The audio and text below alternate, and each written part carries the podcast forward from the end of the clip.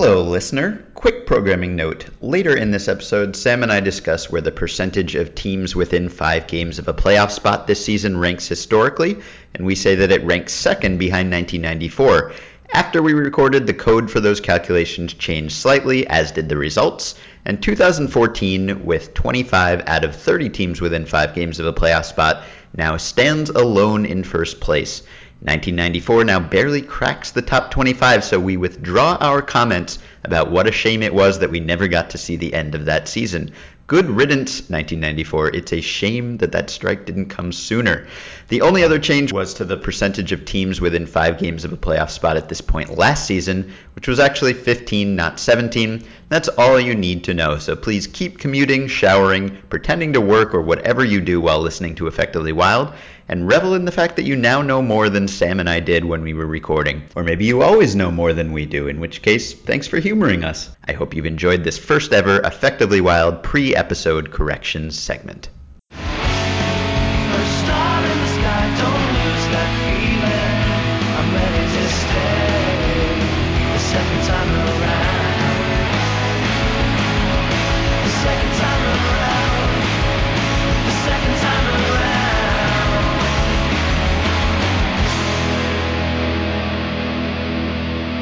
Good morning and welcome to episode 470 of Effectively Wild, the daily podcast from Baseball Prospectus, presented by the BaseballReference.com Play Index. I am Ben Lindbergh, joined as always by Sam Miller.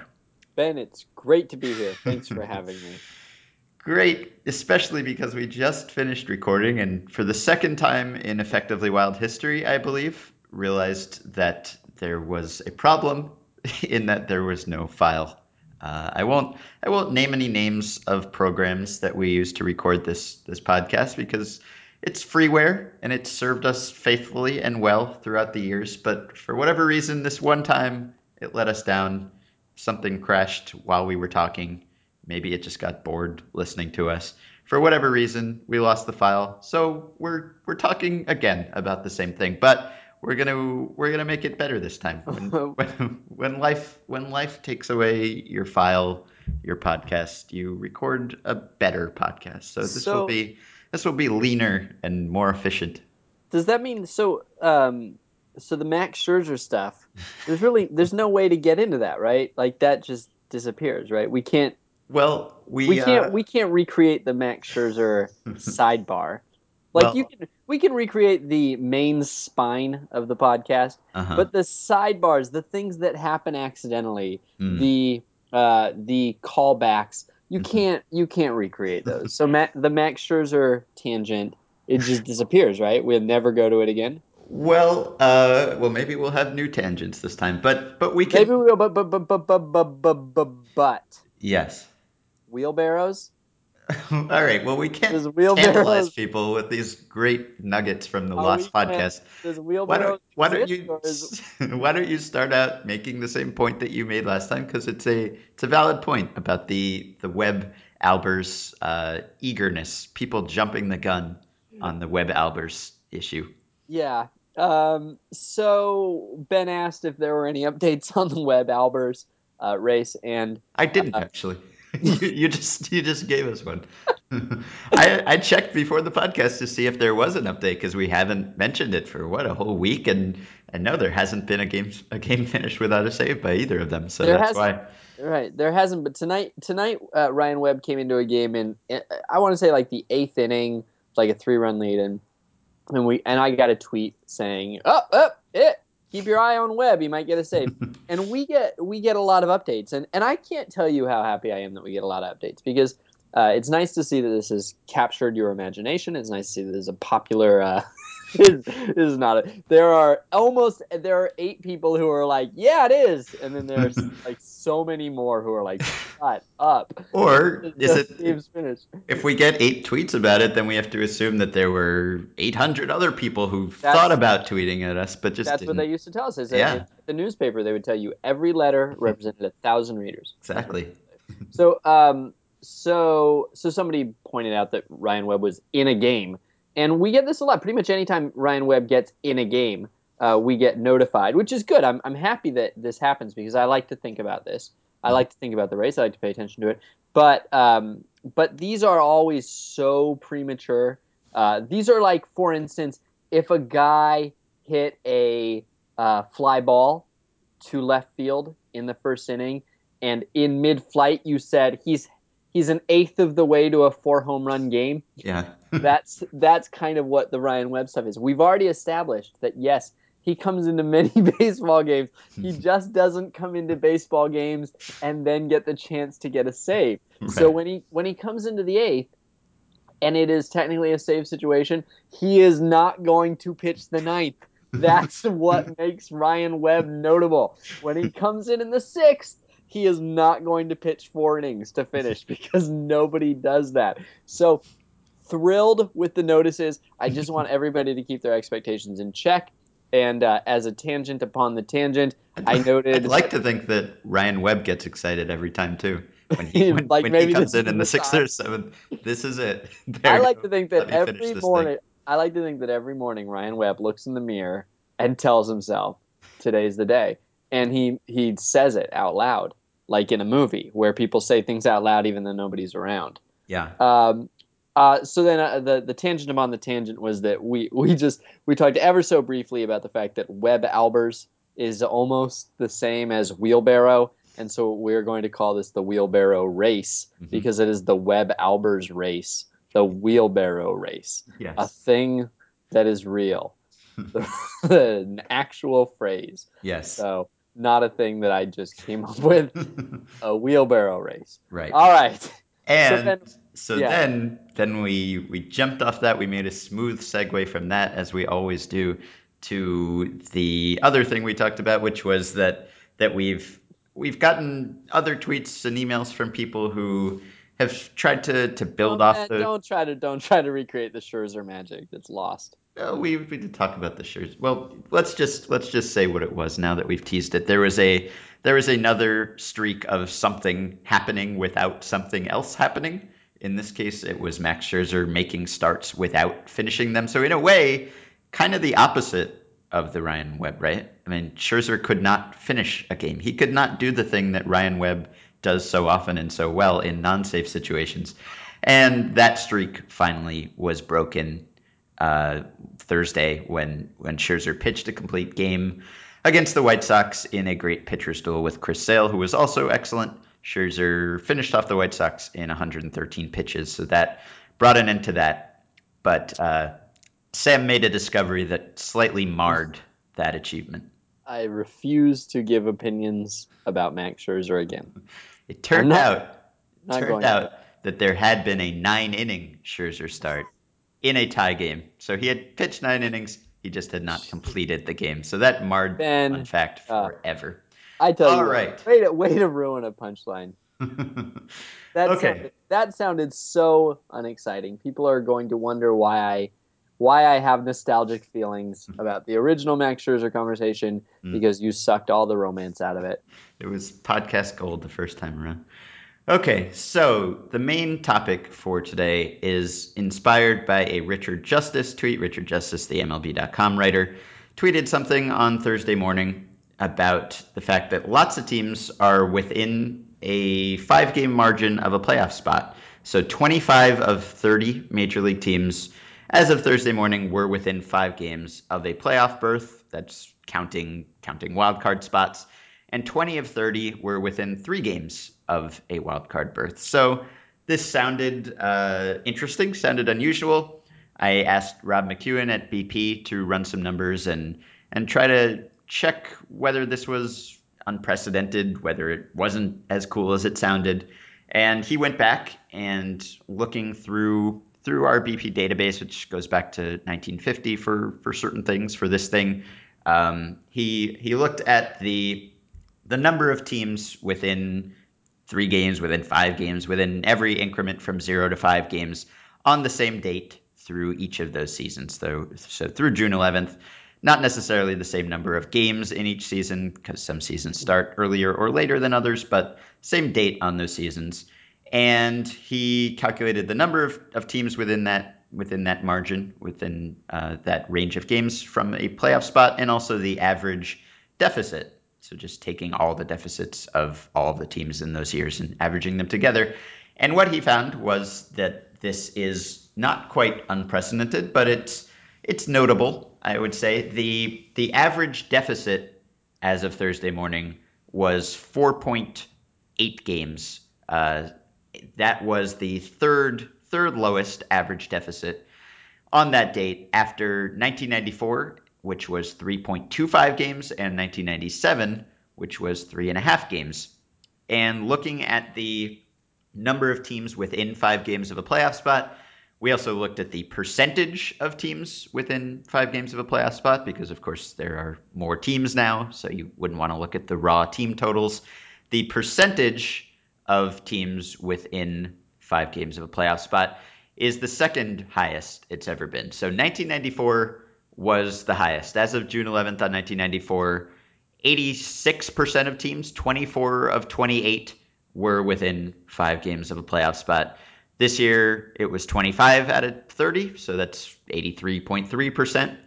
And so the the takeaway, I suppose, there is that a we were we were robbed of what probably would have been a pretty cool playoff race in 1994, as well as some some interesting individual seasons like Bagwell and, and Tony Gwynn, guys that it would have been nice to see how they would have finished that year if there hadn't been a strike.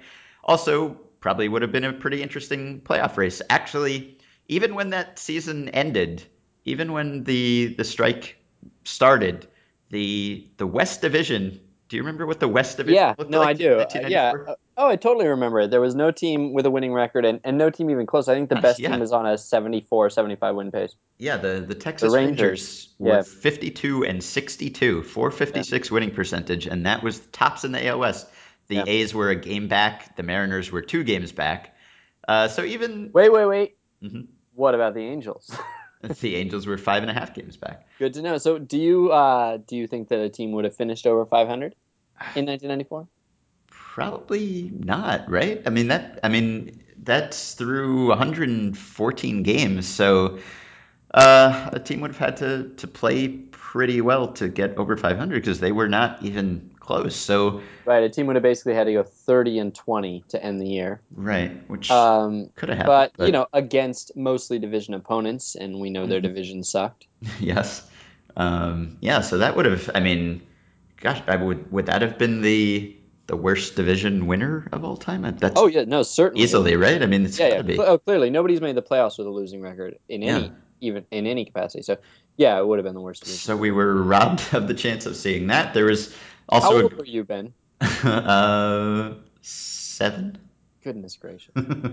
um, and the the White Sox in that year, the the Central Division also had a pretty good race going. The White Sox were a game ahead of the Indians, four games ahead of the Royals. So good good races in 1994 that we never got to see the end of. And so that was the that was the other year. Other than that, 2014 is the the the most the most parity we have seen through this point in a season, at least in a sense, uh, you you had a, an excellent response to to my initial spiel when we last t- talked about this. Would you like to make the same response? Uh, was that the uh, response that this is the uh, that that this is only the second closest race in 20 years, not 70 years or 60 years or whatever? Right. Because it's really completely unfair to compare Yes. the pre-wild card seasons to the post-wild card seasons because I believe I, I kept thinking about this after we recorded, and because I said something along these lines and I wasn't sure if it was true, and I kept thinking about it and I still don't know. But I believe that by definition, you cannot possibly have a race uh, that that you cannot possibly have a situation where the uh, the one league. Gosh, I had time to practice this. I've said these words before. Uh, the division race makes everything tighter. By you know, if you if you clump a bunch of teams together in a bunch of three division races, and then you uh, clump the same teams together with the same wins in a one division league, uh, I believe it's impossible for the one division league to not be um, le- uh, more less paritous, less less parodious, less Uh-huh. paritous. It's the noun for Almost a word. Uh, par- uh, the adjective for parody. Par- Paris. you look that up. We'll we'll get it right on the third attempt at this episode. Um, so the the right. So of course this is highly dependent on the playoff structure in a given year, and the way that this was calculated, it was that was factored in. That was taken into account the the playoff format in each year. So. Uh, so if, if we were looking at 1950, we would we would calculate the the average deficit and the number of teams within five games based on on the 1950 playoff format. And of course, the the 2014 playoff format encourages this sort of parity or this sort of uh, keeping keeping hope alive later into the year. There are 10 playoff spots. A third of the teams make the playoffs. This is, of course, more more teams than before, so it it makes sense that there would be more teams closer to a playoff spot through this point in the season. So it's not uh, it's not necessarily it's not necessarily an outlier season under the current format. We haven't we've only seen one. Uh, you know, we, we haven't seen enough seasons like this to say that this is that this is incredibly strange under the the dual wildcard format. Although I would guess that it is unusual. I would guess that if if we were to to run a sim or something, or if we were to just wait a hundred years and and watch uh, all the seasons, I would guess that that this sort of parity through this point in the season would still be somewhat unusual. Just comparing it to last season through the same date with the same playoff format, the the average deficit then was 9.4 games, so a little over twice as large as it is now. There were 17 teams within five games instead of 25. So I would I would guess that that would be closer to the the typical distribution under the, the current playoff format, but but it's hard to say. Yeah, I uh, I remain uh, as I was an hour ago. I we should you know we've talked on this podcast before about how we both have that horrible affliction where uh, we can't tell a joke twice without prefacing it with I was telling somebody earlier. yes, even, even if, if, it's even if it's not, even if the person was not around, like right. that it's intellectually dishonest. Uh-huh. So we we should just do a quick preface. We've said all these words before. Not all of them. That that 1994 playoff race tangent, that was totally that was the first new. time you said Jeff Bagwell today. Yes. Uh-huh. that's true. I noted it. Uh, no, we've said all these words before, but I, I remain. Um, I, I, think that I, I feel both that this is uh, totally insignificant, that this is um, a uh, you know a, a, result of the playoff system, that it's nothing but math. That if you had, I mean, you, the problem is you can't even compare it to 1956 and pretend they had those divisions because there were only like 18 teams, and right. so you can't even mimic this. But I just feel pretty confident that this is nothing particularly significant happening. This is just what happens when you add two wild cards. You know, mm-hmm. when you add one wild card, but then when you add two wild cards, even more so. Um, so I'm not initially impressed. On the other hand, I this is gonna this is the opposite. I'm gonna say the opposite point. Uh, on the other hand, we've talked about it's the sign uh, of intelligence, right? That you can hold two conflicting ideas in your head at the same time. It's You're arguing two conflicting positions at the same time. Yeah. So um, the uh, the other thing that we've talked about on this show is about how sort of the um, the the ability to to buy wins uh, has been diluted somewhat by various incentives that baseball has put in place that generally I think have made for a better game and, and that I that I generally you know more or less support. Um, but the the result is that um, it's much harder to run away with the league by spending more money, and it's somewhat easier to uh, rise up from the cellar with less money. And so you have a, a, a real compression. And, and I, I, I, think that probably 10 years ago, 20 years ago, for most of the wild card era, in fact, you've had teams that essentially started uh, 20 games back uh, just by virtue of their payroll. There were outliers. There were teams like the A's, uh, the Moneyball era, and there have always been, you know, a couple of teams uh, that have spent a lot of money and been garbage, like the Orioles of the entire life that Ben has lived. Uh, but uh, for the most part, um, you know, payroll has been a large part of destiny. And um, now that that is mostly, uh, mostly closed off, um, not entirely, but, but but very largely closed off, you have a real compression of teams where uh, the Pirates and the Royals and the Indians and the A's and all these teams that uh, have low payrolls, the Rays, in theory, um, are not, uh, you know, are not really at risk of you know losing 107 games, and the Yankees are not guaranteed winning 107 games. So you have just this real tight pack of teams, and I think that that's what Bud Selig wants. That was his goal. Mm-hmm. I mean, I, I, think that if you asked him to write his obituary or his legacy or his whatever, um, he would be pretty proud of that. And I, I, don't think there's any reason for him not to be proud of that. That was his mm-hmm. goal. He pulled it off. There are unintended consequences that we're all aware of, uh, but you know he more or less pulled it off. And so yeah. I, I, think that there's also there is also something real to the uh, to the idea of parody in a sort of more uh, you know global sense. I mean, mm-hmm. baseball over the next decade is probably going to be uh, to have a lot more parity. Yeah. Uh, by the way, parody is an adjective uh, is a real struggle. Uh, the internet doesn't offer uh, any answers. And in fact, there is a question on Yahoo Answers that asks this very question, and there are no answers suggested, which I it's too too highbrow a question for Yahoo well, Answers. I take as a challenge. I will be answering this question on Yahoo Answers before I go to bed tonight. Okay, maybe you can answer it on this podcast.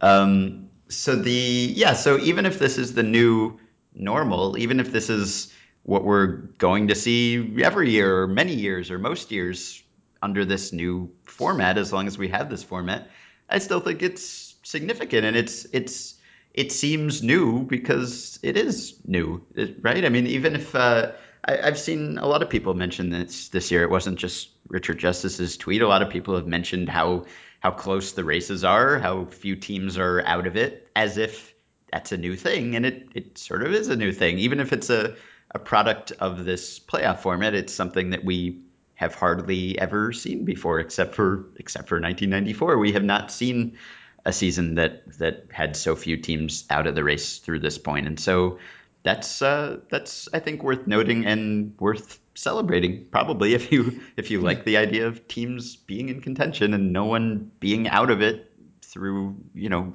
less than half of the season, as as I do, as I think most people do, then great job well done, baseball. Yeah, and if you think that um, that only good teams should make the playoffs and that the best mm-hmm. team should win the World Series, then not as good. I mean, right. that's the as we just talked about yesterday or the day before, maybe an hour ago. I can't remember. uh, that's the that's the that's the push pull basically. Do you want to do you want a league like the NBA where um, the regular season becomes somewhat devalued? Baseball's not there yet, and so so far I think they've got a nice balance. I think that mm-hmm. the regular season generally has value. It's you know you see it somewhat in um, on the uh, on the opposite end of a spectrum. You see it where uh, the best teams get to kind of walk away with the division, but uh, the I don't know. I mean, the more that we live with it, uh, so the more that we live with it, the more that I'm just convinced that the two wild card system is just absolutely brilliant. That it's just it's perfect. It creates this wonderful, wonderful incentive where you have more teams that are in play, um, and more teams that are you know able to start thinking about the um, you know, making the playoffs and what to do in July and that aren't giving up in July. Oh, you know what we forgot to talk about? We we we completely skipped the trade deadline. I, I'm getting to it. Anyway, I was talking to somebody today and we were we were actually debating whether the Astros should be considering trading at the at the deadline. I mean, mm. you have to really question their ability to maintain the pace that they've kept over the last month, and so that would argue strongly against. But they're only five games out of the playoffs. Like, why not? Like, if if if the Phillies were five games out of the playoffs, you know that they'd be emptying that farm system. I don't think the Astros will, but I mean, it, at least you can sort of think about it, and so mm-hmm. That's a great thing. But the other thing is that it creates this, like, I mean, it is almost an effectively wild reader suggestion. The idea that that you create this like sort of um, uh, like ephemeral postseason spot that gets everybody interested in the postseason but doesn't actually have as much value as the others, and then that way you don't uh, de-incentivize people from winning their division. And so you have a, a system where almost every team that is any good at all is playing games that matter, that truly mm-hmm. matter. They don't matter necessarily. Like if you're 11 games up, um, you know, uh, from the second wild card spot. Well, you're not actually worried about missing the playoffs, but they still matter because you want to make the right kind of playoffs, you know? Mm-hmm. And so almost every team that is any good at all is playing games that legitimately matter on September 1st. And that's pretty brilliant. Mm-hmm. Uh, so I have to say, other than the, the now the problem with that is that wow, I can't believe we're relitigating the two wild card playoff system uh, on June 11th or whatever of, of 2014, June 12th. It's not even uh, the first year of the, of the two wild card system. Yeah. Uh, so uh, yeah, I know. Uh, but of course, the flip side is that you introduce this thing that makes no sense uh, at all: the one game playoff in baseball, which um, is pretty much antithetical to the entire concept of a baseball season. Mm-hmm. Um, and so it does really feel like they had to they created this great system and then they had to patch it with something that doesn't quite match the the fabric. Yeah. Um, but otherwise, yeah, I, I I like it more and more every. I, I think I like it more and more every week. So it's mm-hmm. great. All right, should we and talk those those wild card games get big ratings. They're really fun, even if even if you kind of object to them on an intellectual level. Yeah. They are they are fun. So uh, so yeah. So we also mentioned. I mean, there are there are of course some teams that while not out of it based on number of games out of a playoff spot, are practically perhaps out of it. At least if you look at if you look at Baseball Prospectus's playoff odds, there are eight teams with uh, under ten percent chance of making the playoffs, even though there are only five that are more than five games out. And but there are also zero teams with zero playoff percentage, which is unusual because there are very often teams that are at a zero percentage in April, in May, at, at really depressingly early points of the season. So no one no one is there yet. The uh, the Cubs, as we record this, are the lowest at 1.1. So even they have have a shot.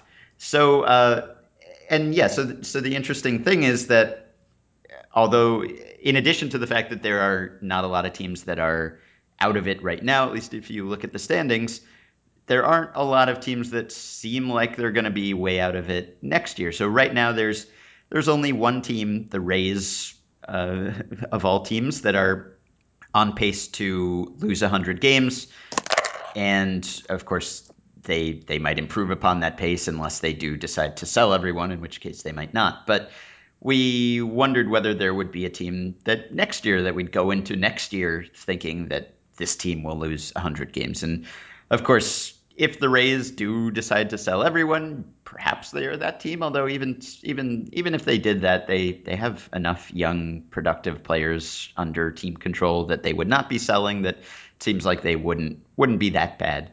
And there aren't really a lot of teams that fit that description because just looking at the the last place teams now or the teams that are farthest out now, none of them really seems like a most of them seem like safe bets to improve or at least stand pat. Like the the Twins are in last place, but they're playing pretty well. They seem like a team that is on the rise. The Astros, of course, seem like a team that is on the rise.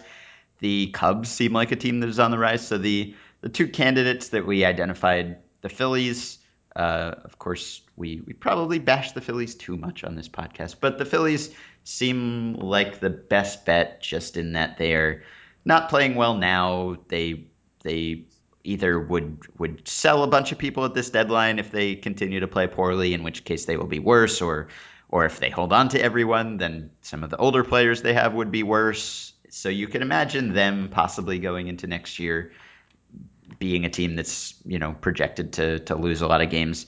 And then the other one we discussed is the Diamondbacks, who you could you could imagine uh, they've been disappointing. Maybe maybe the new regime or the semi-new regime that they have will will decide to burn things down and start over again.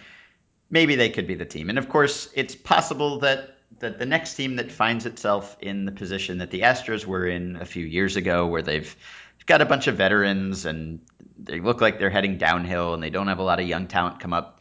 If the Astros example is encouraging and now now that they've started to win you can kind of see the light at the end of the tunnel where you can point to the astros as the successful model franchise that we always say that the Rays or the Cardinals are. The next team that finds itself in a position where it might be advantageous to do what they did can then point to the Astros and say, "Look how well it worked for them. Now they're now they're a young team with lots of homegrown stars, and we just need to suffer through a few years like they did." So we could see that, assuming that the CBA doesn't doesn't make the the tanking that they did uh, disadvantageous. So the question then is what is the effect on this year's trading deadline? Because of course the the fewer teams that are out of it this year and the fewer teams that look like they'll be out of it next year, the fewer potential sellers there are. So maybe we will see a slow deadline. Maybe we won't see a lot of action over the next month and a half.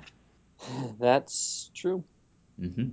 You know, when we did this the first time, and uh, you said we were talking about teams that might conceivably be considering themselves out of it next year, or if not today, that might think of themselves that way in a month or so.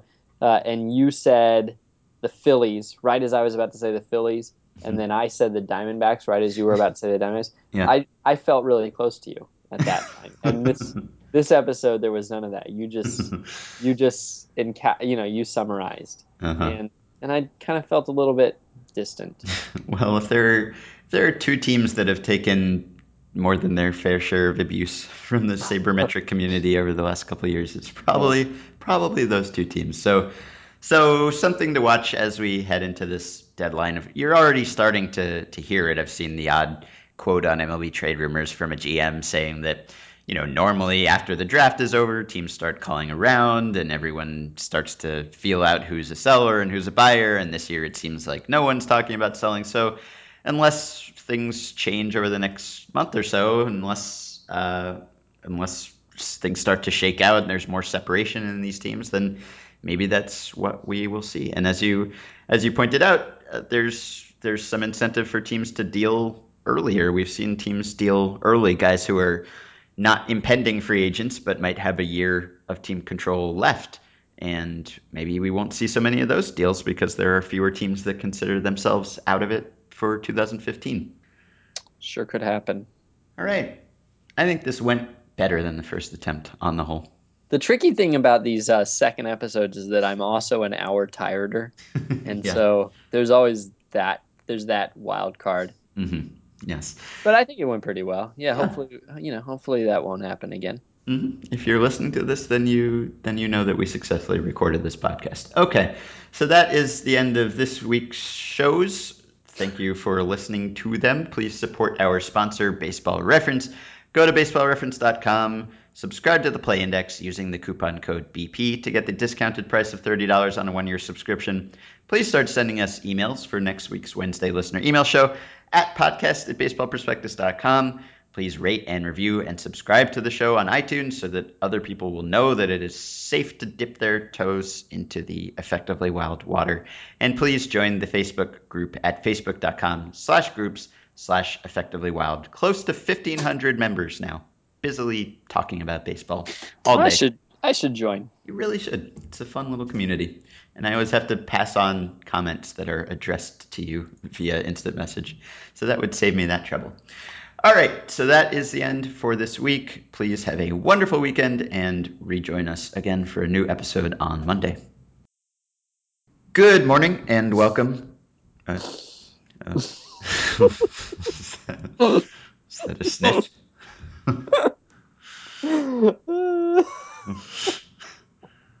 Hi Ben. Hi. How are you? That was not the intro. Brought to you by the baseballreference.com play index. I am Ben Lindbergh. Ugh. I am Ben Lindbergh, joined as always.